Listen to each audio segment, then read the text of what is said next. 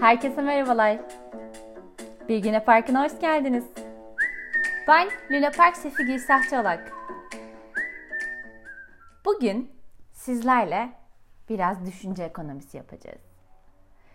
Kendimin mühendis olduğunu ve sürekli düşüncelerden bahsettiğini düşündükten sonra kendime şöyle bir meslek yarattım. E, düşünce mühendisi. Mühendislikte şeydir ya makineye bir şey girer ve bir şey çıkar yani input output. Bunda da verdiğimiz düşünce input'unu alıp output'larını gözlemleyebileceğimiz bir sisteme döküyorum sizin için. Şimdi bugün neyden bahsediyorum? Ee, dediğim gibi yani ekonomik bir açıdan bak- bakacağım. Kar zarar analizi yapacağız düşüncelerimiz üzerine. Bu düşüncelerimizin üzerine kar zarar analizini Dr. David Burns e, Panik Atak'ta kitabında bahsediyor. Daha önce e, çarpıtılmış e, düşüncelerini yakala diye bir tane podcast yapmıştım. Ona tekrar geri dönüp dinleyebilirsiniz. Orada sizin size zarar veren düşüncelerden bahsediyor ve bu düşünceler 10 kalıba koyuyor ve bu 10 kalıpta size zarar veren düşünceleri yakalamanızı istiyor. Şimdi o düşünceleri de tekrarlarsam bir saniye kitaptan e, tekrarlamak isterim size. Bu bilişsel çarpıtmalar listesini kısaca geçiyorum. 1. Ya hep ya hiç düşünme.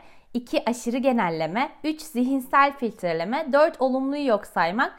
5. Keyfi çıkarsama, zihin okuma ya da falcılık. 6. Büyütme ve küçültme. 7. Duygusal çıkarsama. 8. Melimalı cümleleri. 9. Etiketleme. 10. Suçlama.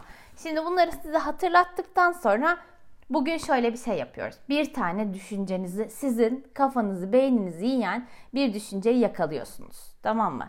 Bunu yakaladıktan sonra Şimdi David Burns diyor ki ya diyor sizin bu size zarar veren düşüncelerinizin muhtemelen size sağladığı bir avantaj var. O yüzden bu düşüncelerden kurtulmanız bu kadar rahat olmuyor. O yüzden bir düşünceni bulduktan sonra şunu sormanız gerektiğinden bahsediyor.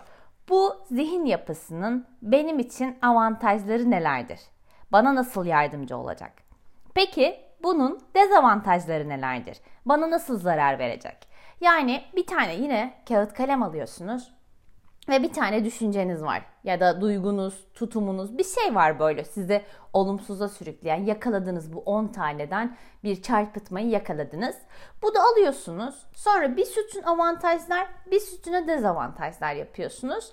Ondan sonra dediğim gibi şu soruları soruyorsunuz. Bu zihin yapısının benim için avantajları nelerdir? Bana nasıl fayda sağlayacak? Bana nasıl yardımcı olacak? Peki bunun dezavantajları nelerdir? Bana nasıl zarar verecek? Şimdi bunları yazdıktan sonra iki bölümü 100 e, üzerinden toplamda değerlendiriyorsunuz. Yani avantajlar 40 ise dezavantajlar 60. İşte avantajlar daha fazlaysa 80 ise dezavantajlar 20 gibi. Şimdi bunun için size bir örnek yapacağım. Bir bu örnek mesela hepimizin çok kullandığı bir düşünce kalıbı. Ben asla kilo veremeyeceğim. Ya da bu asla kalıbını siz başka bir şey de yapabilirsiniz. İşte ben asla o işi alamayacağım. Ben asla oraya gidemeyeceğim. Yani aslanın aşırı genelleme kalıbını alabilirsiniz.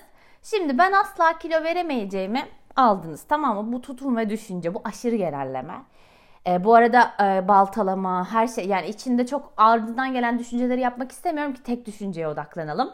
Tek bir input veriyoruz ve bunun output'unun avantaj ve dezavantaj olarak çıkışını göreceğiz şimdi. Şimdi bunun benim için avantajları neler? Ya diyorsunuz ilk başta değil mi? Ya bunun avantajı mı olur ya? Böyle bir düşüncenin avantajı olabilir mi?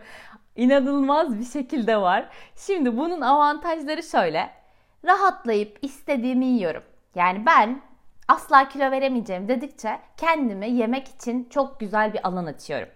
İkincisi kendime acıyıp kurban psikolojisine sokup kendime şefkat gösteriyorum. Evet ben asla kilo veremeyeceğim. Sonra e, insanlara bunu göstererek yani ben asla yapamıyorum, ben asla yapamıyorum diyerek aslında onlardan beklediğiniz bir destek var. Yani o destek içeride bir yerde daha da alta gitmek lazım ama oralara gitmiyoruz şu anda. İşte e, üçüncü bir avantajı insanlara bunu göstererek bir de desteğe ihtiyacım olduğunu sürekli onlara bir sinyal olarak veriyorum. Dördüncü avantajı tembellik sağlıyor. Yani irademi baltalaya baltalaya baltalaya istediğim gibi irademi baltalayabiliyorum. Bu da çok rahat bir tembellik alanı sağlıyor bana. Yani oturup çalış yani oturup uğraşmak ya da emek harcamak yerine diyorum ya ben asla kilo veremeyeceğim. Oh rahatım. Yani bana orada bu düşünce çok büyük bir rahatlık alanı sağlıyor. Şimdi dezavantajlar listesine giriyorum. Bu düşünce benim kilo vermemi engelliyor. Aksiyon alırken beni baltalıyor. Benim yeteneklerime ket vuruyor. Benim yapabildiğim ve daha önce yaptığım bir şeyin önüne engel koyuyor. Sonra beni güçsüzleştiriyor. Özgüvenimi azaltıyor. Benim yeteneklerimi küçümsüyor.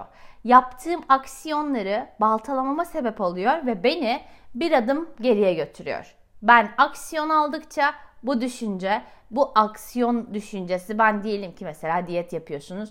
Yapıyorsun, yapıyorsun, yapıyorsun. Bir yerde bozduğun zaman ben asla kilo veremeyeceğim deyip yaptığın her şeyi tamamen sıfıra şey yapıyorsun. Bir adım gitmişken üç adım geri geliyorsun.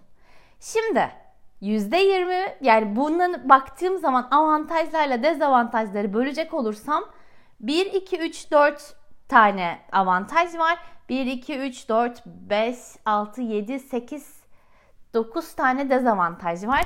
Bunu böldüğüm zaman ben şöyle böldüm %80'e %20. Yani bu düşüncenin benim için e, dezavantajı avantajı arasında uçurum var. Peki şimdi ne yapıyorum? Bunu fark ettim. Şimdi e, diyor ki David Burns, bunu fark ettiğiniz zaman e, bu sizi e, bundan kurtarmak için çok büyük bir fayda sağlayacak. Yani bu motivasyonlarını gün yüzünüze çıkarttığınızda bunların sizin sabote etme gücü de azalt, azalacak. Yani bugün mesela bu saboteyi fark ettiniz. Ee, ya bunun bir sabote olduğunu bileceksiniz. Çarpıtılmış düşünce ve bunun dezavantajı %80 sizin için. O zaman diyeceksiniz ki tamam bu düşüncenin beni engellemesine izin vermiyorum. Daha sonrasındaysa şöyle e, bir şey var. Şimdi bunu e, e, bunun bir üst versiyonu da sadece avantajlara odaklanmak. Yani bu kar zarar analizi yaparken diyor ki David Burns ya diyor siz hani bu kadar kurtulmaya çalışıyorsunuz ya bu düşünceden zarar gördüğünüzü düşünüyorsunuz ve circle'a giriyor beyninizde. O zaman diyor ki paradoksal kar zarar analizi yapın. Sadece olumlularına odaklanın. Ve o zaman göreceksiniz ki aslında belki de değiştirmenize gerek yok. Yani bu düşünce belki de size çok fazla fayda sağlıyor. Son, son olarak bunu toparlamam gerekirse David Burns Panik Atak'ta kitabında çarpıtılmış düşüncelerinizi nasıl e, yönetebileceğinizi anlatıyor. Bu kitabı bu arada öneririm. Anksiyeteden, panikten e, müzdarip insanlar varsa ve yaptığımız sistem şu. Bir tane düşüncemiz var. Çarpıtılmış düşüncemiz aşırı genelleme olur, malamele olabilir. İşte her şey olabilir. Bunu alıyoruz bir kağıt kalem. Avantajlar ve dezavantajlara bölüyoruz. Kendimize şu soruyu soruyoruz.